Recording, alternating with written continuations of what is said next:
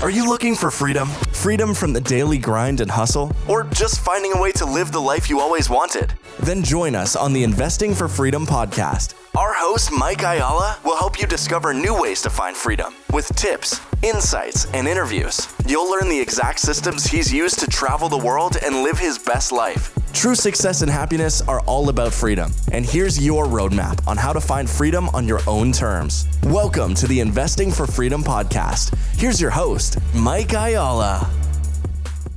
Thank you for joining me on the Investing for Freedom podcast.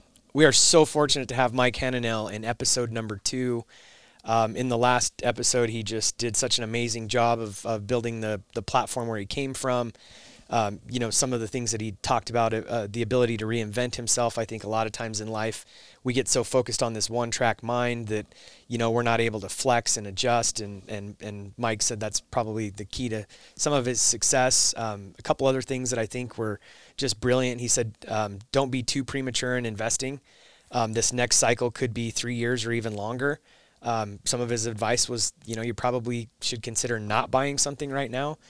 Um, he also said that um, we are probably at the edge of probably not a great dis- depression, but possibly the greatest depression. But also the other side of that, we talked about, you know, being opportunistic and potentially the greatest opportunities that are coming. This is what I really loved, and this is what I want to start with today. Um, the number one way to build wealth um, is to build a business, and the number two best way to build wealth is through real estate. And so Mike wasn't in any way, you know, saying that he doesn't believe there's opportunities in business or real estate. They're just slimmed down.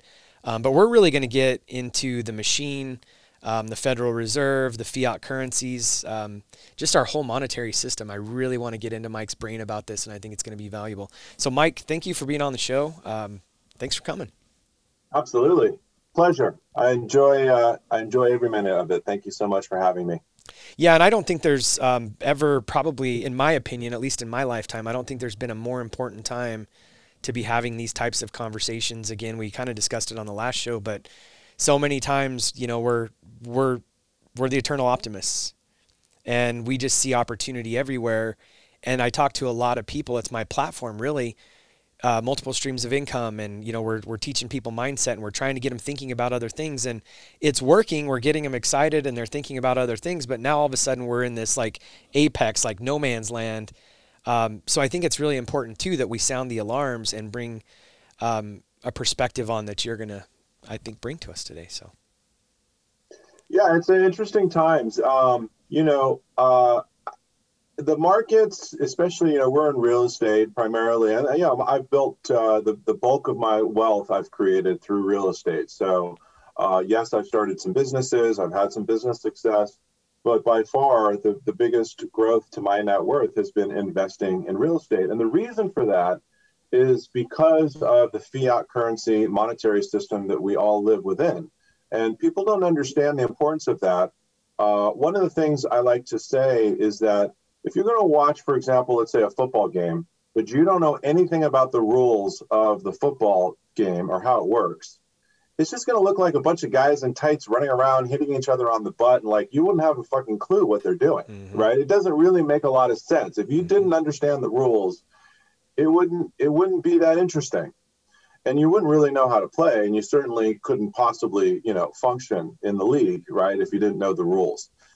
The same thing is true with money. If you don't understand the money game, if you don't understand the rules of money, how it exists, why it exists, who created these rules, where they came from, then how can you expect to be successful in the money game, the, the game of creating wealth? Because what is wealth? What is net worth? Well, in America, we, we value that based on dollars, right? We look at US dollars and we look at values of our assets and we add it all up and then we can do a spreadsheet and, and, and show what our net worth is.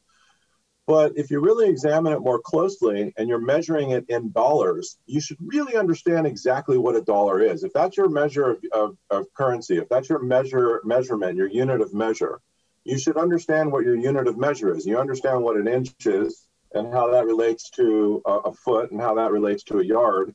But do you understand exactly what a dollar is? Um, mm. I'm not sure most people really do you know nowadays under it's become widespread knowledge that the banks the central banks are printing money you know i would argue 10 years ago uh, let's say in the year, uh, no, more than that, let's say 12 years ago, 2008 and before, most people wouldn't even have understood what money printing even means. And still they don't understand it, but at least now it's being used so much in the media that people hear, oh, the Fed's printing money. Uh, but people still don't quite understand exactly what that means and, and how can they actually print money. Are they actually printing the money? most money today is actually not printed in $100 bill format it's digitally created it's mm. literally just a few keystrokes in the central bank the federal reserve which is our central bank uh, in their computer system and then poof dollars appear in an account somewhere right mostly what the fed is doing now when they're printing money is they are uh, the united states treasury needs money because we're operating at unbelievable deficits, which is also important to understand how big these deficits are. Uh, I think in June or July, the deficit was like $900 billion in one month. I mean, that's absurd. That's normally a whole year's deficit would be 900 billion or a trillion dollars. I mean, you know, Trump was running trillion dollar deficits early in, in the in his uh, presidency while the economy was doing supposedly really great. Hmm. But if we were doing so great, why are we spending a trillion dollars more a year than we're bringing in? Now we're spending a trillion dollars almost a month more than we're bringing the government's bringing in. So where does all that extra money come from? Well, the Treasury issues Treasury bonds, and they send them over to the Federal Reserve, and the Federal Reserve basically just transfers out of thin air digits into the Treasury's bank accounts. And now the Treasury has, let's say, $100 billion of new currency and the $100 billion of treasury bonds goes onto the Fed's balance sheet. So, one way to know how much money is being printed is to just look at the Fed's balance sheet. The Fed's balance sheet, if you go back to 2008, before the last crisis, the Fed's balance sheet was $800 billion. So that means that's the uh, that's basically like the M1 money supply, uh, $800 billion. So to understand what a dollar is, just pull out a dollar bill and you look at the top and you'll see it says Federal Reserve note, mm-hmm. right? So our money now is actually a note. A note is a loan, as you know. It's not a uh, it's not really an asset per se, although it's an asset on one person's balance sheet. It's a debt on the other person's balance sheet. So when you have a hundred dollar bill, you have a hundred dollars of an asset on your balance sheet, but it's really just a debt on the Federal Reserve's balance sheet. They owe you the whatever value a hundred bucks is of course, that value is eroding very quickly. The more of the hundred, the more of these hundred dollar bills they print, the lower the value of the currency is overall. So, in eight, uh, in uh, 2008, the Fed had 800 billion on its balance sheet, and then we had the crisis, the housing crisis. So then they started printing money, and they called it quantitative easing. Now, what you know, what people should understand is that's just a fancy term for monetizing your own debt and it's not something that most countries ever want to engage in. And in fact, it's only the kind of thing that a banana republic dictatorship type country might engage in, hmm. right? So, like if you're Venezuela and you're running out of money, you're just going to print more money. Now, eventually, people realize your money is worthless because you just keep printing it and it has no value as they have hyperinflation. I'm not suggesting we're going to see that kind of hyperinflation. I do think we're going to see inflation and it might be hyperinflation, although not Venezuela hyperinflation, because you know that that would destroy the world. Since the world is primarily using the dollar as its reserve currency, uh, it would be a worldwide problem, right? If there's a hyperinflation in the dollar, it's it's that's why I believe this will be the greatest depression of all, because I do foresee that there will be a crisis in the dollar coming with all the money printing. But just to put this into perspective, so in 2008 there was 800 billion on the balance sheet of the Fed. Then quantitative easing one, two, and three happened over a six year period, right? So over six years, which is a pretty extended period of time, the balance sheet went from 800 billion to 4.5 trillion. Okay. That means they just printed all that extra money out of thin air, bought mostly uh, treasury bonds with it. They also bought a lot of the subprime mortgages that were defaulting and was killing, you know, all of Wall Street. It was literally killing banks, right? Lehman Brothers blew up, Bear Stearns blew up, and a lot of other banks would have blown up if they didn't save the banks and print all this currency. Of course, in my view, I would have preferred that they did let all the banks blow up because, um, you know, the best boom economies come from the ashes, from after letting things finally collapse. But they don't want to let them collapse. Why don't they want to let them collapse? Well, who are the owners of the Federal Reserve? And yes, the Federal Reserve does have private shareholders. Uh, people don't realize this. They hear the word federal. This was done on purpose, and it's designed to deceive people to make you think it's part of the federal government. Yes, it is created in 1913 by the Federal Reserve Act. So it was an act of Congress that created the Federal Reserve. So you could say that it's sort of part of the government. It wouldn't exist if the government didn't create it. Hmm. But what the government created was a monster. That's why uh, G. Edward Griffin called it a creature. The creature mm-hmm. from Jekyll Island, this monster they created of the Federal Reserve, is a private institution that has private shareholders. Who are the shareholders? Well, there's 12 branches of the Federal Reserve Bank. Now, again, why did they do that? They wanted, uh, so if you go back, you have to understand a little bit of US history here to understand this, because it's really important to understand this, because this is the foundation of the money game. If you want to create wealth and know what money is, you need to understand what it is, how, how, it, how it was created. Back in the United in uh, 1776, when we got the Declaration of Independence, and then eventually, what was it, 10, 20 years later, they created the Constitution of the United States, right? Late 1700s. The Constitution is very clear in that no state was allowed to create any money that was not made from gold and silver. The, the money had to be gold and silver. Thomas Jefferson was insistent upon this. Of course, the, the, the, the, person he fought the most was, was Hamilton, Alexander Hamilton. They made the whole Broadway musical about the guy mm-hmm. and sort of glorified him a little bit. He was sort of the first central bank proponent. Uh, and Thomas Jefferson was the guy vehemently opposed to a central bank. And the reason for this was because they said that it was the Bank of England that gave the monarchy and the King of England, and now, of course, the Queen of England, all the power that they had came from a central bank. And by having a centralized bank and a centralized money for a country, you centralize power. When you centralize power, uh, you know, the old saying that uh, uh, power corrupts and absolute power corrupts absolutely. Mm-hmm. So you've given absolute control to a few people to control a country's money supply, which is what a central bank is.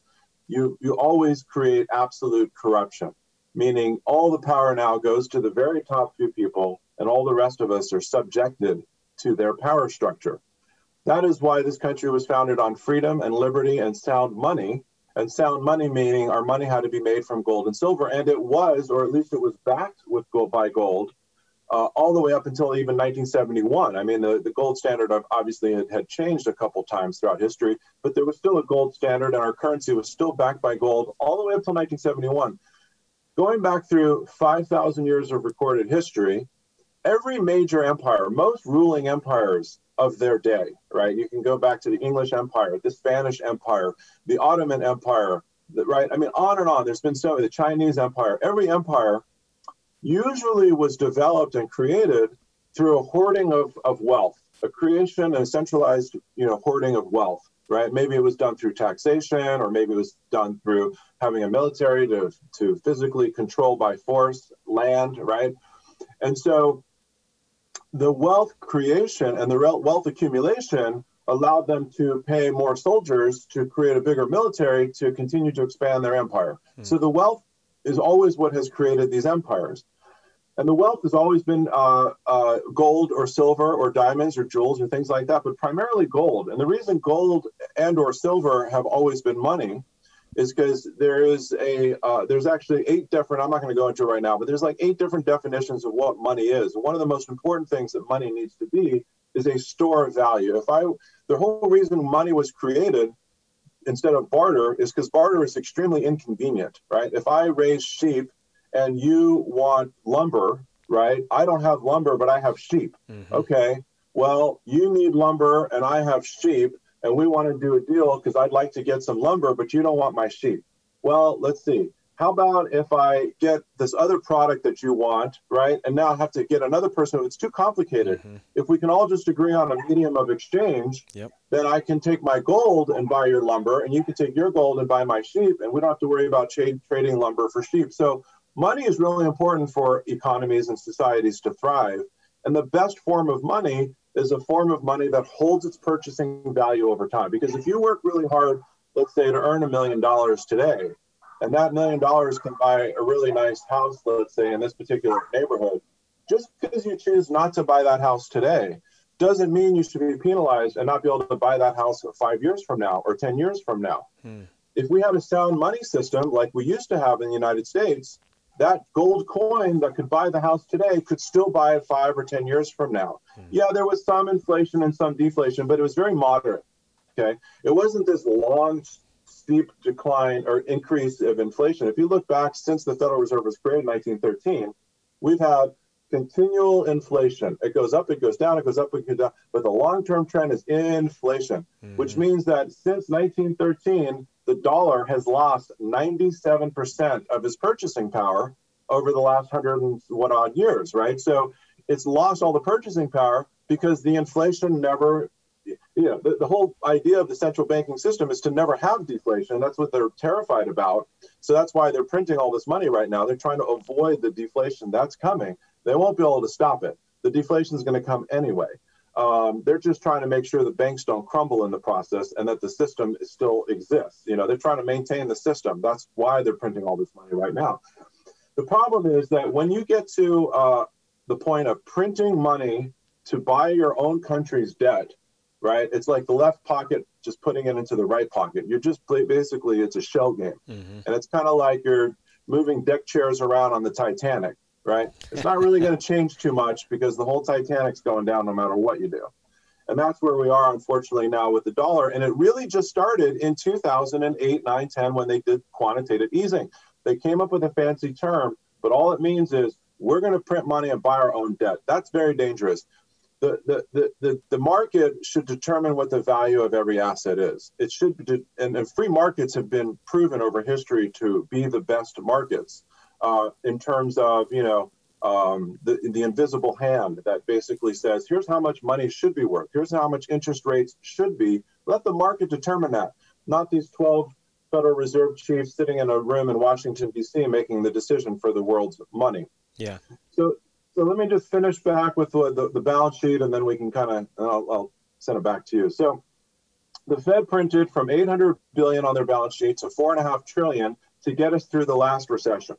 Then they stopped printing money. Now the plan was always the Fed was going to lower their balance sheet back to a nor- they're going to normalize they called it the balance sheet and they're going to normalize interest rates because they also lowered interest rates to zero during the last crisis and they printed all this money over 6 years. Balance sheet went from 800 billion to 4.5 trillion.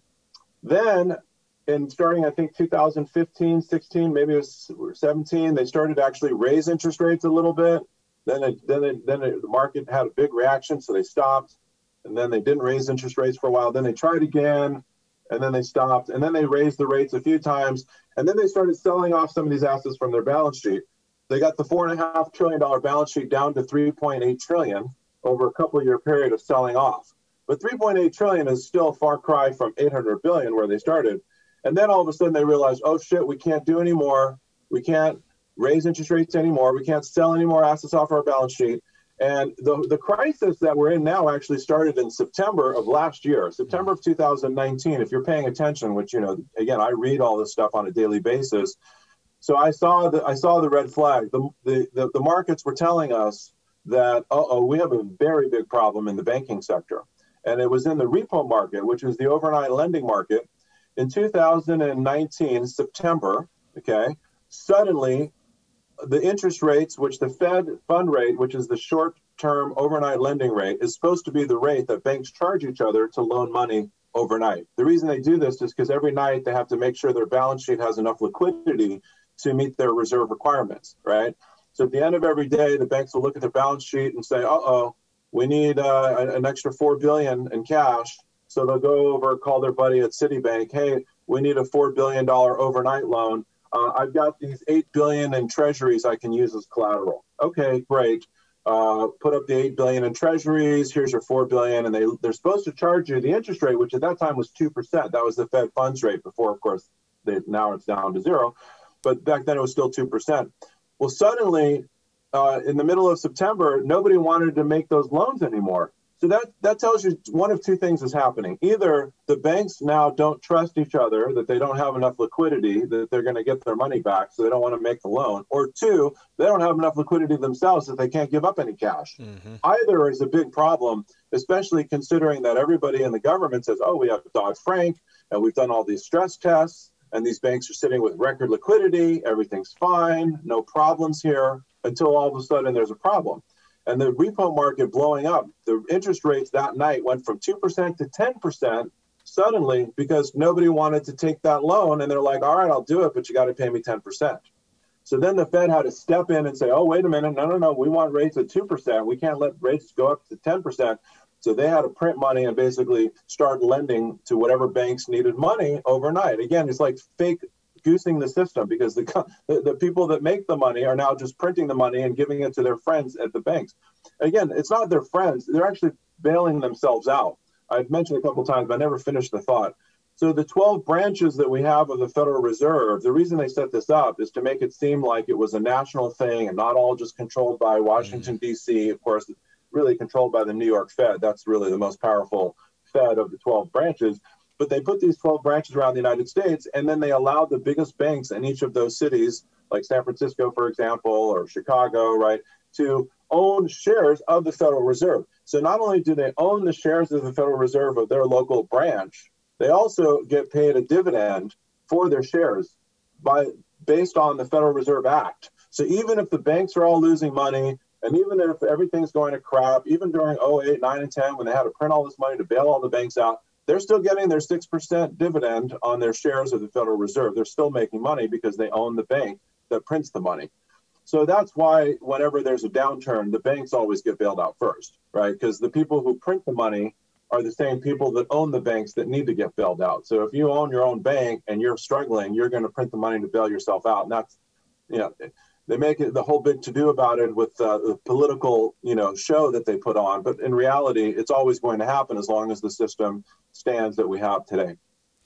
So, so now the Federal Reserve's balance sheet, since this crisis, and this has only been in five months, has gone from 3.8 trillion to over 7 trillion. Okay. So it took them six years to print $3.5 trillion, and now it took them five months to print the same amount of money. That That's a huge difference. Yeah. To spread it out over six years versus over five months, and they're not done printing money, shows you this is a way worse crisis than the one 10 years ago. And the problem is, and this has been proven through history, once you start monetizing your own debt, once you start printing money to pay off your own debts that you've screwed up and you couldn't pay off, right? it's the beginning of the end of your currency. Um, now, of course, because we are the world's reserve currency, we're the deepest, most liquid currency on the planet, uh, and most countries and most wealth funds hold our currency. Um, the unraveling of the dollar may go slower than if you were a separate independent country that didn't wasn't the reserve currency because you have to unwind all of these dollar denominated debts all around the world. Mm-hmm.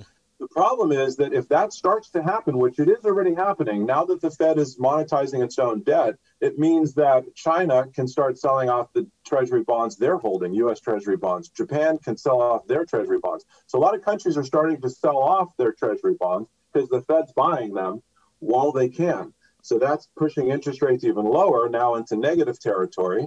Uh, and so what that's doing is um, giving an incentive for more of these countries to keep selling. So eventually, if the Fed is the only one left holding treasuries, the whole thing implodes mm-hmm. because it's not a real market anymore, right? It, treasury bonds need to be sold to investors, to other countries, to other people, not to the bank that produces its own currency.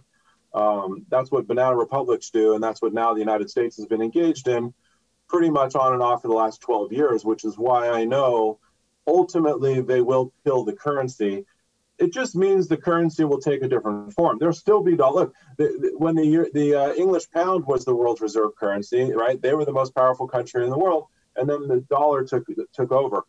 England is still there, right? The United Kingdom still exists. It's still a great economy. You know, they're suffering a little bit maybe now because of Brexit, but they're still a great country the, the, pound sterling still exists. It's just not the reserve currency anymore. So that's kind of like what, what, what America will look like in the future. I don't know when, but it's happening for sure. We won't be the reserve currency forever. The days are definitely numbered. It's probably sooner than most people realize. Um, but, uh, you know, in that process, you can make a lot of money because there's going to be inflation eventually. Mm-hmm. And the things that inflate the most are asset prices, and especially hard assets. You know, so if you own hard assets, gold, silver, real estate, um, when the inflation finally comes back, and it might be the other end of this deflation we've been talking about, which could be two, three, four years out in the future, but eventually there'll be inflation, and it could be pretty severe. Um, if you're holding ass, hard assets, you'll you know that's one way to protect yourself from from a falling currency. Yeah, and I want to circle back to okay. So l- let me just say this first and foremost. This is kind of why I set this up because. Um, you know, we've we've probably got people out there that you know, if if this had been ten years ago, um, you know, people would be picturing Mike Hananel in a tinfoil hat, but nothing that you just said is conspiracy theory. Like this stuff is real, and even just back to 2008, like we thought that was the greatest you know disaster that ever happened. The average everyday American was like, "Oh God, the the sky's falling." Eight hundred billion dollars in debt at that point in time. We're printing more than that now. I mean, even in the early months of this year, we were printing more per month than than what 2008 was. So this thing has just really blown up, and I don't think that anybody could argue with anything that you just said. That's just pure reality. You did not you did not make up some theory that you think is coming or going to happen or anything else. And that's why I wanted to have you on here. But to pull this back together, you are an opportunist. Um, you, the, the panel that you were on was, you know, the question was, is cash king or is cash trash? And I heard you say, I think it was in the previous episode, I, I think it was in episode one, um, cash flow is king. So you just said investing in hard assets, I really want to pull this together, you know, some takeaways in the next 15 minutes, if we could, on what the um, everyday person can do, whether, you know, you have no money in the bank or whether you're worth a million dollars or $10 million. It all kind of comes back to the same core conversation. So all this is inevitable. It's coming one way or another. Um, as much as the Fed and, and let, let me just say this. I want to circle back to something I heard Rickards say um, at one point in time. It was actually in, in, in Aftermath, one of his most recent books, and he was talking about um, going through the strait, and I can't remember the, the two Greek uh, mythological figures, but basically there you go this way and there's one option, you go this way and there's another option, and they chose the option of you know that maybe they were going to lose five or six sailors, but at least they wouldn't lose the whole armada of ships, right? And he right. he kind of brought this back to what the Fed was doing in 2008 and and the treasury and all that kind of stuff and they had to pick the lesser of two evils right so um, we went on with this money printing and he said something that i want to pull together and just get your take on this and then and then i'll let you um, tell us you know what we should be doing with cash flow and everything else but he said something then that in 2008 um, the Treasury, the Fed and the Treasury worked together to start buying the Treasury notes. And what that really did was lower, whether that was the intent or not, I don't know. But what that did was lower the perceived value of the treasury notes, which moved us out of you know bonds and, and T-bills and all that stuff. And it made a lot of investors move into real estate and other types of assets, including the stock market. And so we went on this artificial um, real estate bubble, really. Um, so as as investors moved away from T-bills and moved into the stock market and into real estate, um, his whole take was that that was somewhat intentional. Do you do you think that was the case, or was that just something that they ate? You know the um, the overall intention for the fiat currency game that we're that we live under is ever increasing asset values all across. So whether it's bonds, mm. stocks, or real estate, mm. the purpose is ever increasing asset values. And why is that? Because all currency creation in this system is done via debt. So the, the money mostly is created by debt. If you notice, all the all the even the 2.3 trillion CARES Act, right? It was all loans. Now, of course, some of the PPP money will end up being a grant and forgiven. They had to give some some of it away. Of course, they people got their $1,200 stimulus checks. It's not really a stimulus, but that's what they like to call them. Uh, but the reality is that the most of the new money that was created was created in the form of debt. It was either buying bonds, corporate bonds. So first the Fed was buying grade A corporate bonds, which are investment grade bonds. And then they even came into saying, well, we're also going to buy junk bonds, which is again more malinvestment because all that's going to do is keep companies that really should be going out of business afloat longer, zombie companies, I like to call them. Uh, and there's more and more of these zombie companies with all this money printing. And it's just going to delay the inevitable and make the crash even worse when it finally comes. So the reality is that um, the intention is to keep asset prices higher because all the debt is based on the assets. Mm-hmm. All the debt, all the and it's the banks that have the debt, right? It's based against collateral, whether it's real estate collateral or margin debt against stocks, or whether it's corporate debt like bonds we're talking about or junk bonds. All this debt. So the problem is that it's not going. There's an end game, right? It used to be that for every one dollar of debt they create, it created five dollars of prosperity in the economy. Okay, now it's the opposite. Over the time, it took two dollars to create five. Then it took three, five. Now it takes five dollars of debt to create one dollar of prosperity. Mm. So if you look at the curve of the debt and the growth of the GDP, GDP is going like this, and debt's going like this. Okay, that's not sustainable. All the debt is based on the GDP of the country, mm-hmm. uh, and so. But the fiat currency game requires ever increasing asset prices because that's where new debt can, you know, if your value of your real estate goes up and you refinance it and you pull out $200,000 in cash, right? That $200,000 in cash is brand new currency that was created out of thin air. Most of the currency, we are talking about the, the balance sheet of the Fed, that's actually not where most of the dollars in the world are created. Most of the dollars, new dollars that are created are through the banking sector under fractional reserve banking, mm-hmm. right? If you just think about it, for example, uh, let's say I had $100,000 and I put it in the bank. Well, the bank has to have a 10% roughly. Actually, now I think the reserve requirements are zero, which is very scary, but they used to have to have 10% reserves, right? So if I put my $100,000 in the bank, now the bank can go out and loan someone else a million dollars, mm-hmm. right? Because they have my 100,000 as their reserve. So the other 900,000 was created out of thin air. Just like the Fed creates money out of thin air, banks create money out of thin air. That's where most dollars are created. Therefore, in order for these debts to continue to grow, meaning currency supplies continue to increase, asset prices of all types have to keep going up. So, yes, the entire system is a bubble, right? Stocks, the only thing that's really not in a bubble, honestly, of all assets that I've studied is gold and silver. It's the only thing that's not in a bubble. All assets are in a bubble. Bonds are in an all time high bubble because if you just look at the long term chart of interest rates, they peaked out in 1980. There was a guy named Paul Volcker who was the head of the Federal Reserve back then, who was a very brave soul. And he did a very unpopular thing, but it was because we had hyperinflation. We had big inflation on the verge of out of control hyperinflation in the late 1970s. Mm. And of course, that was because we went off the gold standard in 1971. It took, you know, a few years of people realizing there's nothing backing our currency anymore. Oh, oh, what are we going to do? And so we had inflation late 1970s. So people who, who you know, who are younger than me, right? I was born in 1968, but I was still a young kid in the 70s. But I remember gas lines, and I remember prices going through the roof, and I, I remember shortages and price fixing and all these things, which I believe are in our future again. But uh, that's what happens when you have uh, a, a people losing faith in your currency.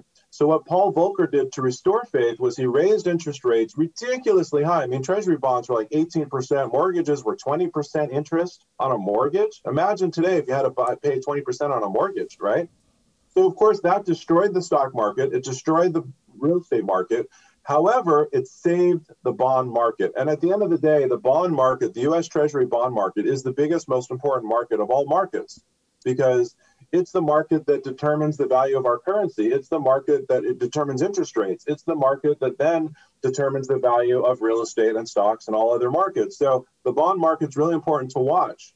Um, so the problem with this is that from 1980, when the rates were up here, to today, where the rates are at 0 mm-hmm. uh, the way bonds work is as interest rates go down, right, your existing bond that you got, let's say, a year ago at a higher interest rate becomes more valuable because people want that bond because it has a higher rate than today's rates. Yeah. So the value of people's bond portfolios is now sitting at all-time record highs because the interest rates have been pushed by the Fed down, down, down to now zero, and actually real rates are negative zero, mm. negative, you know, negative rates below zero, uh, which is a whole crazy concept. There's more uh, government bonds trading at negative rates now around the world uh, than ever. Uh, and that's a very dangerous thing because honestly, where, why would you want to even give your money to a government that's broke that is going to promise to pay you less over time? Like, why would you even take that risk? Yeah. Really, the only people who are investing in these negative yielding bonds are huge pension plans and government,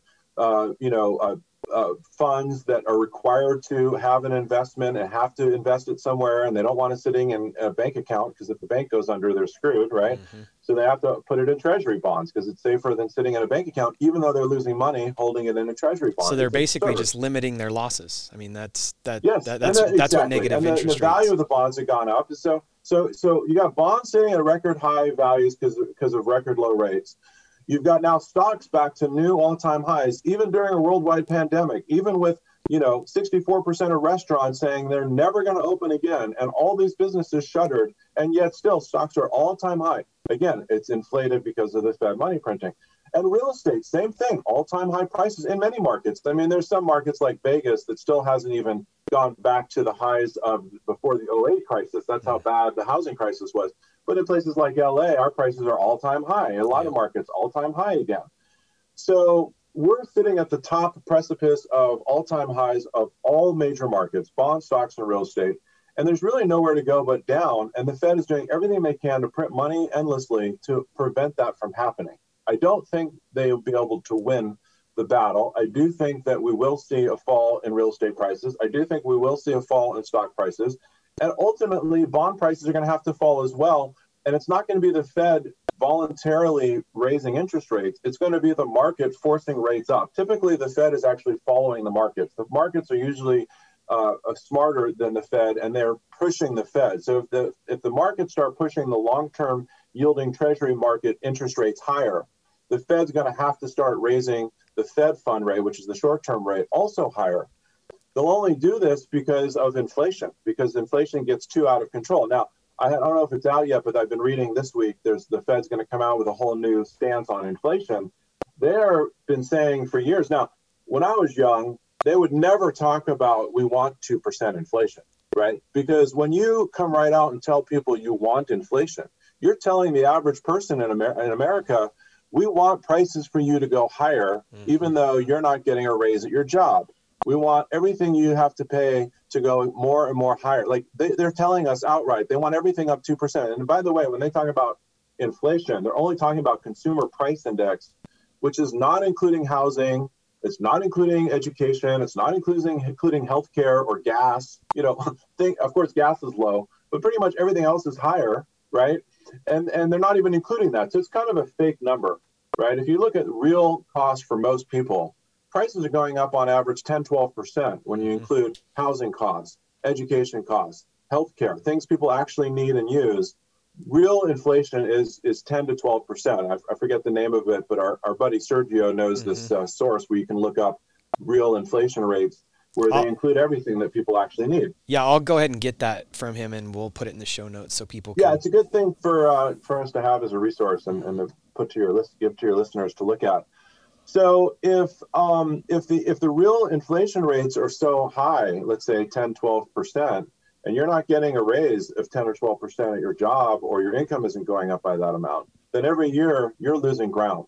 Mm-hmm. And the Fed is basically saying, yeah, that's what we want.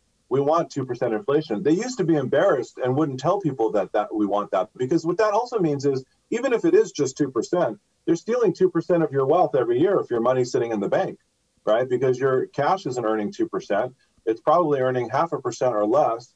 And the real uh, inflation rate, let's say, or their inflation rate is 1.5%, right? So if you're making half a percent and the inflation they're saying is 1.5%, you're already losing 1% just on your cash in the bank. And that's based on the fake inflation number. If you use the 12% inflation number, which is more realistic, you're actually losing 11% of your money every year by leaving it in the bank. So it's dangerous to have cash in the bank. Yep. You are losing money. It's not a store of value. It's not. Uh, uh, Mike Maloney, who I, have mentioned, is uh, you know one of these uh, gold and silver gurus who I've followed for many years. He does a lot of YouTube videos, and he's a fantastic commentator on the market. You know, he likes to basically say that if you have dollars in a bank and you consider that money, he goes, uh, he actually doesn't call it money. He actually says you really need to call it currency because money, one of the definitions we talked about earlier, is has to be a store of value. And since the Fed is telling us they don't want it to be a store of value, they want inflation. Mm-hmm. Um, the reality is your money is really your, your currency, your dollars is really not money. Um, it's uh, it's you know it's a shell game that that they've created.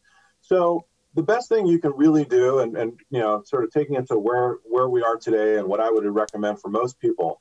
Um, number one is buying gold and silver with your cash. If you've got some savings, I definitely think it's dangerous to buy real estate right now. Not like you said, opportunistically, sure. I mean, if you're in the market and you know what you're doing and you and you know a good deal when you see one, and you've priced in a downturn and you still underwrite it and it still makes sense, yeah, of course.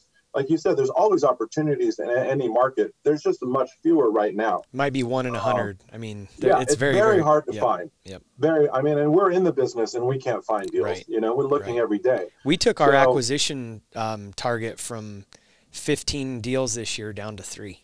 Yeah. Yeah, that's a realistic, you know, expectation. You should still find those three deals. They'll still, you know, they come up. There's opportunistic, like you said, uh, but they're they're hard to find, and and they're usually off market. And you gotta have your network in place and have been doing it for a while to to have those deals uh, come to you. So, um, but for the average person, I would say, you know, I used to tell people that I think investors should have up to 10% of their investable assets in gold and silver.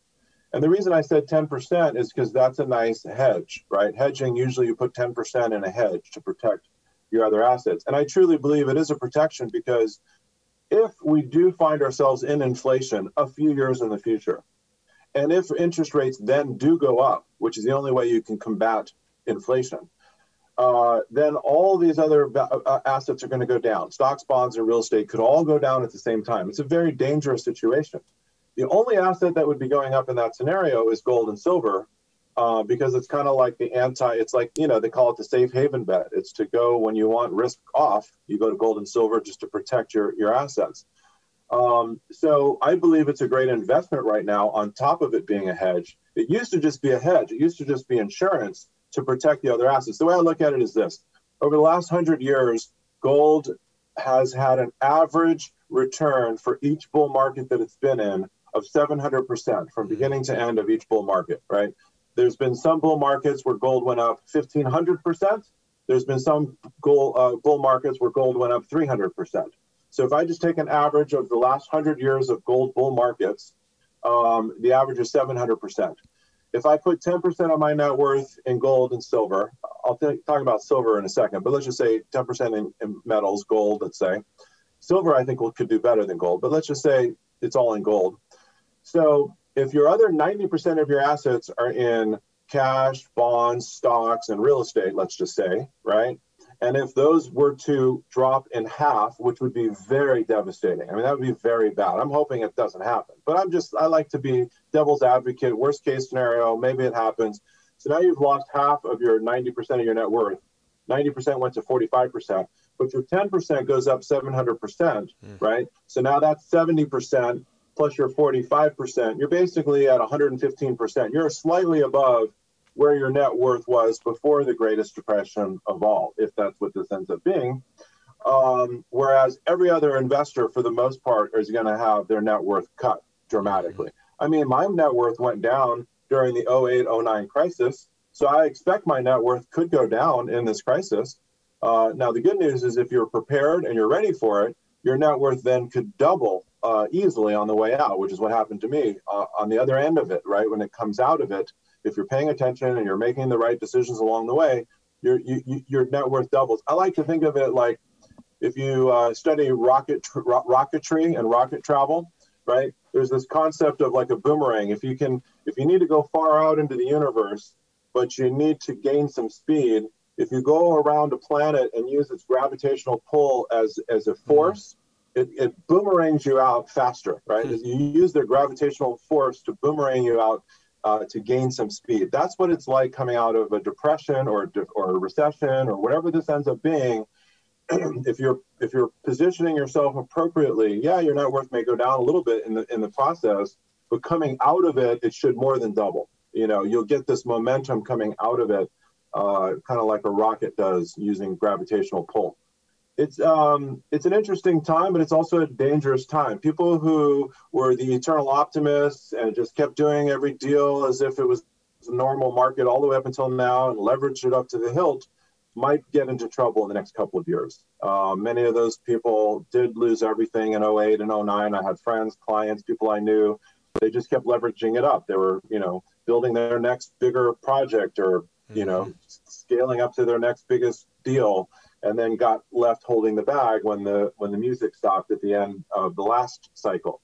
This cycle has to be bigger and has to be worse. Why? Because in 08 when it started, the world had 112 trillion dollars in debt, total worldwide debt, including mm. government debt, mortgage debt, personal debt, 112 trillion. Now we're over 250 trillion dollars only 12 years later. So the way they got out of got us out of the Great Recession is they doubled the world's debt. So now we have double the world's debt, and we have massive shutdowns and you know economic contraction. Uh, so the, the end result here is unfortunately it's going to be a lot worse economically, yeah. but it will create the best opportunities of all time. So by putting your money in gold and silver, you're protecting your cash. It's extremely liquid. People are like, well, but we want to have the cash available to buy real estate when it's cheap in a couple years. Yeah, so do I. But I'll have a lot more cash available because my gold will have gone up so much, my silver will have gone up so much. Uh, that then I'll just, you know, you can trade it in and get your money the same day. It's a very liquid environment for gold and silver. There's dealers all around the world. With the internet, you could literally lock in a price one day, even if you have to ship your gold or silver overnight you know, you'll get your money the next day. So um, there's plenty of time to react in the real estate market, which moves very slowly. And that's why people get caught up thinking, oh, this bull market in real estate is still going up. Prices are still going up. This is great. No, it's not great. This is very, very temporary. It's because uh, there was a little bit of pent up demand during COVID, shutdowns. Uh, also, because interest rates are so low, it's actually pushing cap rates to go even smaller, mm-hmm. which is crazy, right? Because that's your return. Um, so the best thing most people can do is buy gold and silver. Now, the reason I say silver, silver is a, a, multiplier of gold. It's more volatile than gold, and you have to have the stomach for the volatility. But it also is an accelerator. So if gold goes up 1% in a day, a lot of the time silver will go up 3% or 5% that same day. You know, but also works in reverse. If gold goes down 1% one day, silver could go down 3 to 5% in the same day. So it, it's very volatile the main thing I look at between gold and silver is the ratio. How many ounces of silver equals one ounce of gold? And during COVID, March 18th, when we had that first drop in the markets and everything was crashing, it pushed gold and silver prices down as well because there was a market meltdown. And when there's a market meltdown, all these uh, margin calls occur. People have bought all these stocks on margin. Now they have to pay back the, the loans, and the margin calls force them to sell any assets they have, and they might have owned some ETFs or some gold or silver mining stocks. So they're sort of forced to sell with a, with a generalized sell off in the markets. Um, so, you know, those are great buying opportunities. Back on mid March 18th, uh, when silver dropped to just below $12, I literally like backed up the truck and bought, you know, thousands and thousands of ounces of silver um, through, you know, I buy the thousand ounce COMEX bars and I store them in a big warehouse in New York uh, because I knew it was a short term drop. Uh, and of course, that was, you know, only a few months ago. Now silver is around 26 $27. I think silver is going to go, you know, beyond its all-time high, which was $50 back. It hit $50 twice. It hit $50 in 1980, which today equals $300 if you adjust for inflation. Hmm. So just to get back to what it hit in 1980, silver would have to go to 300 bucks uh, to be equal to that $50 of 1980. It also hit $50 again in 2011. So it's definitely going to hit 2000, or it's definitely going to hit $50 again on this cycle. Um, I think it's going to go beyond that. My my guess and my prediction is silver is going to go to at least 100 bucks by the end of the bull market.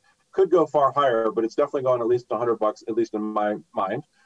And gold is going, no question, it's going to four to five thousand dollars eventually but it could go as high as eight to ten thousand, depending on what happens with the dollar. If we really start seeing an inflation, a real inflation or hyperinflation, twelve, fifteen thousand dollar gold is is not unrealistic. I think James Rickards nowadays has calculated fifteen thousand dollar gold is where the gold price would need to be if you just look at the amount of money printing that already has occurred. Mm-hmm. A few years ago, he was calling for $10,000 gold, but he didn't expect they were going to print all these trillions of new dollars out of thin air.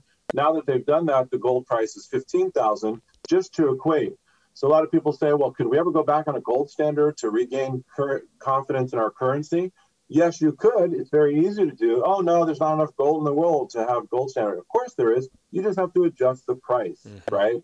So you adjust the price to 10 or 12 or 15,000. There's plenty of gold to back uh, a currency. Could be the dollar, could be, you know, some people. James Rickards talks about the special drawing rights, which is international money. Yep. That could become the new reserve currency. I do think the Chinese currency is going to become a important reserve currency more and more so. Um, they certainly have a lot of gold and probably a lot more gold than they publicly announced. Mm-hmm. All the gold mined in China is never allowed to leave China.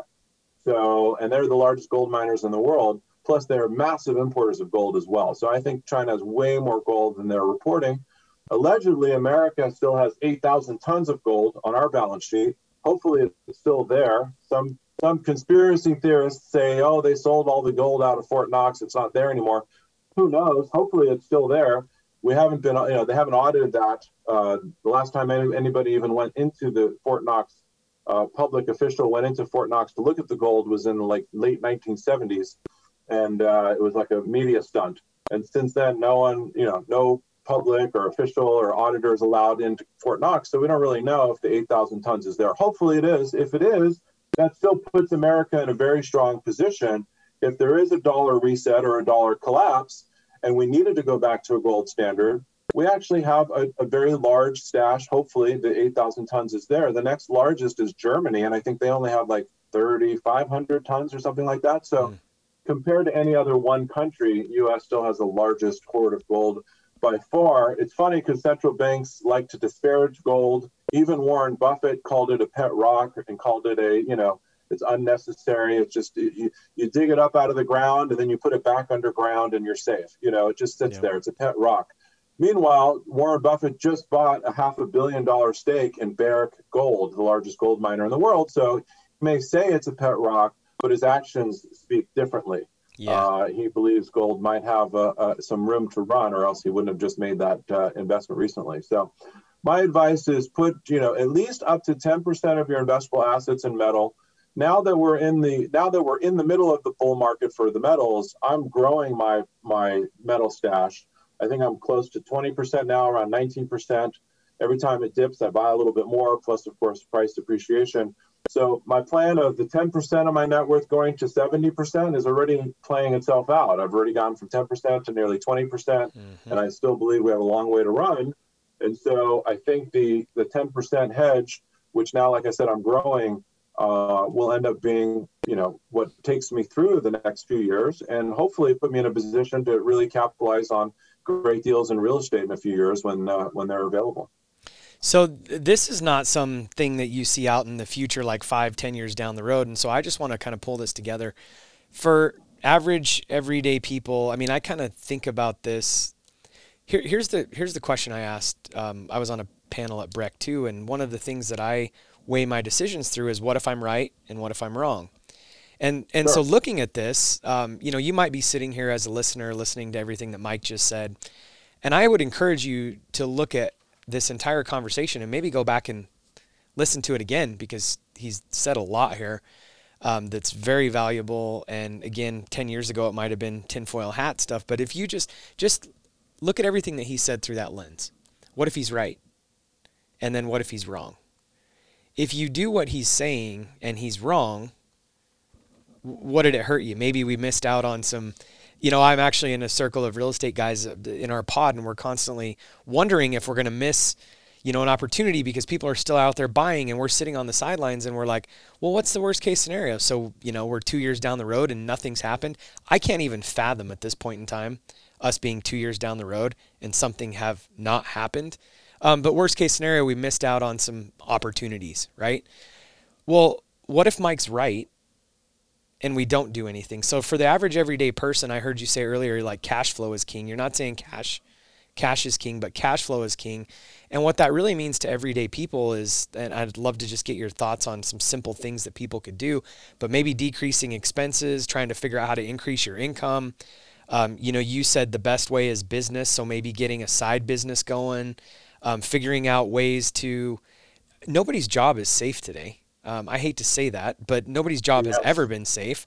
But today more than ever, even with all this money printing and the stimulus in in air quotations, nothing's been Right. stimulated. We're just making up the difference of what's been lost in the economy over the last few months. We're not even we're not even back to, you know, what should be existing because we're just propping this thing up. Nobody's selling anything. Restaurants are closed down.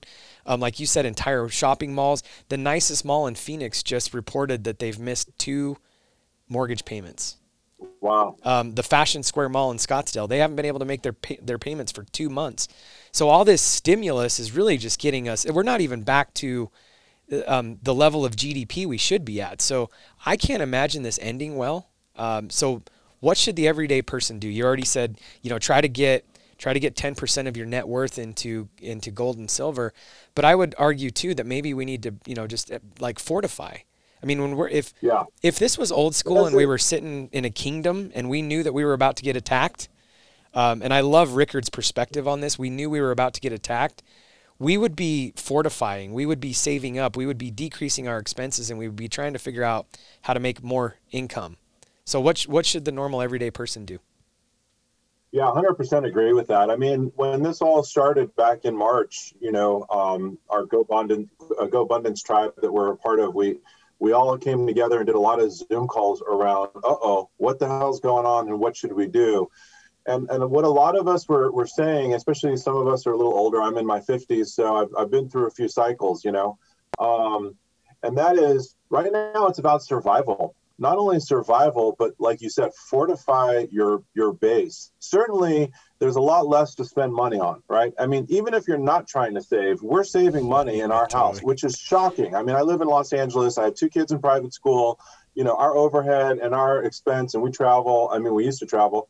Uh, I mean, it, it it's nuts how much money we spend, right? I mean, I always look at my credit card every month, and I'm like, how can we keep Yeah. spending this amount of money? It's so crazy to me. But now, because there's no restaurants open and there's nowhere to really travel to, like, I mean, I'm forced to save money. And I feel like everybody should use this opportunity to be saving money. So there's no question saving money is the thing. How do you earn more money? Like you said, creating new businesses. This is an opportunity of massive shift of society, societal preferences, what people want to do versus what they used to want to do is going to be different now. Um, and so there's going to be a whole new uh, crop of businesses that come out uh, because of this. And like you said, maybe you acquire a, a, a business or you start a business or, you know, it's not easy to do. I mean, I do think that's, you know, one of the hardest things that people can do is if you haven't done it before, like I said, you know, you want to really work on yourself. You want to grow your personal skills.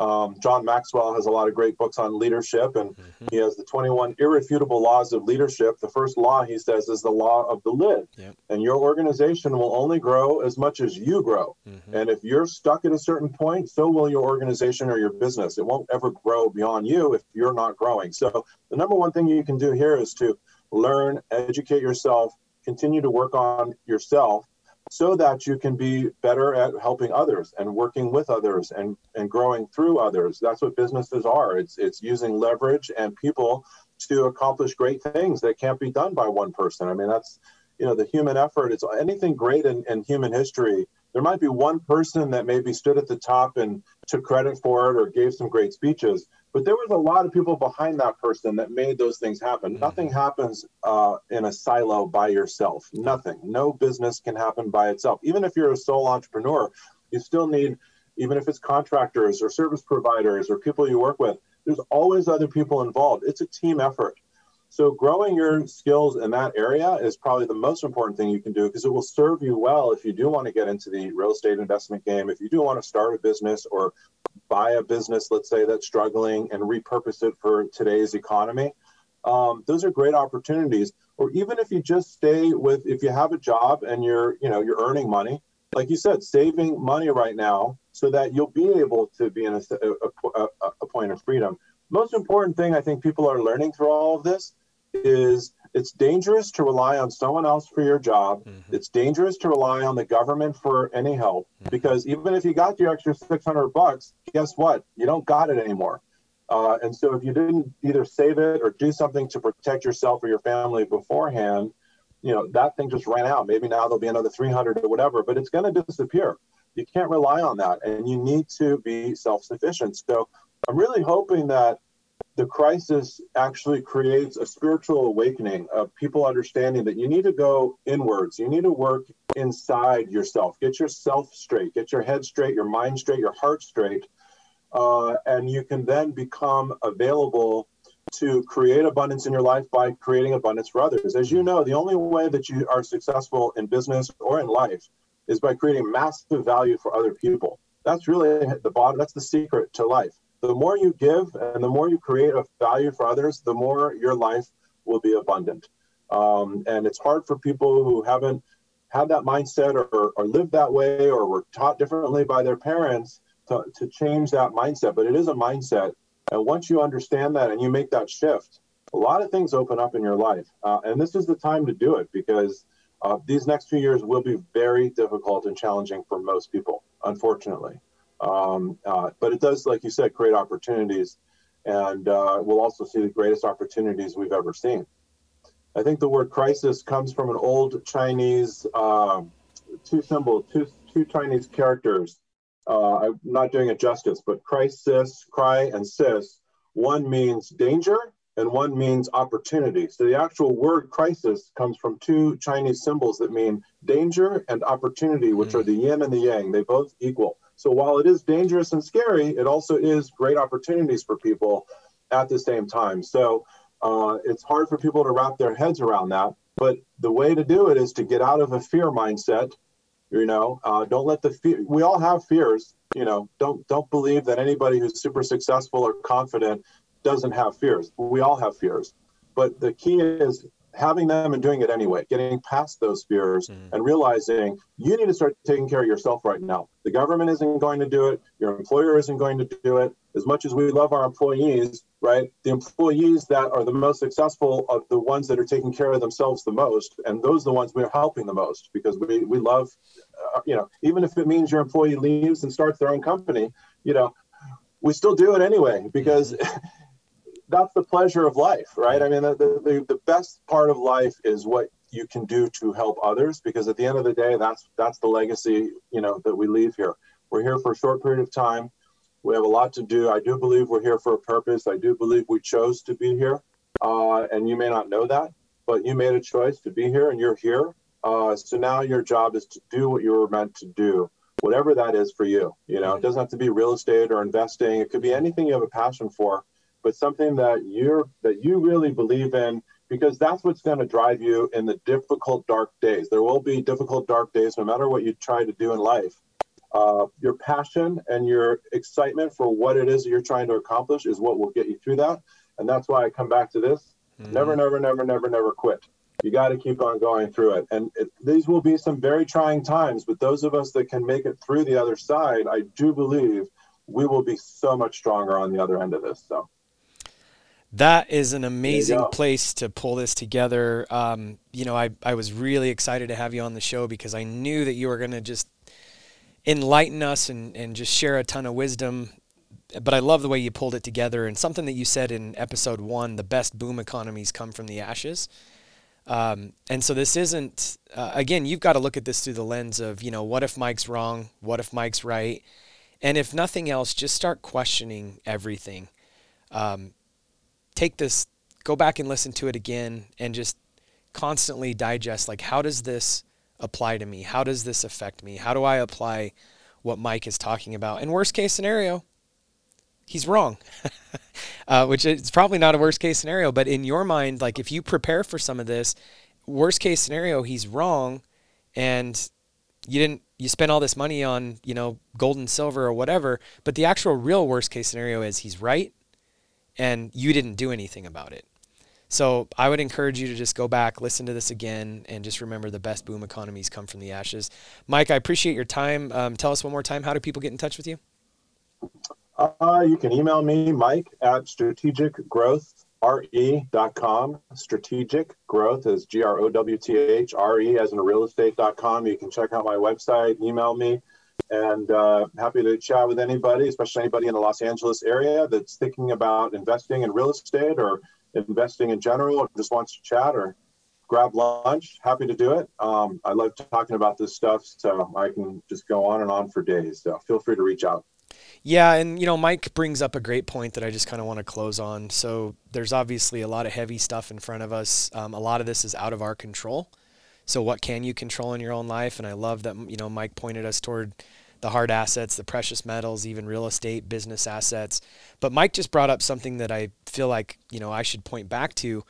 If you're not a real estate expert or you're not an expert in buying businesses and you love your W two job or you're a you know high net worth doctor or any of that, you don't necessarily have to quit your job. Let's just say you're a plumber like I was. Um, you know, I made a good living as a plumber. I don't necessarily have to quit my job. I need to fortify. I need to lower my expenses. I need to put some money in gold and silver because cash is trash, as Mike would say. Um, but the reality is, you know, if you got some cash on the sidelines and you want to come alongside and there's people out there that are experts like Mike that you can invest alongside of too. I know plenty of people that do very well in their job. They're happy in their job. They don't want to quit and they just invest with people in real estate or they invest with people in, in businesses. So there's other opportunities out there. You don't have to quit your job. But I think Mike's um, the key takeaway for me. It's time to invest in hard assets, gold, silver, real estate businesses, something that's going to continue to provide you um, cash flow income, or in the case of gold and silver, some form of security, which actually is probably going to be skyrocket, but um, that'll be left to be seen. Exactly. Cool. Awesome. Well, thank, thank you, for Mike. your time, Mike. I really appreciate it. For sure. Pleasure. Anytime. If you found value in this episode and you know someone who's wanting to start or move further along in their journey toward investing for freedom, I would be forever grateful if you would share this show with them and help me get this message out to more listeners. Also, if you enjoy what you've heard, I would appreciate it if you take 30 seconds and leave me a five star review and share this with your friends. And until the next episode, cheers to moving further along in your journey of investing for freedom.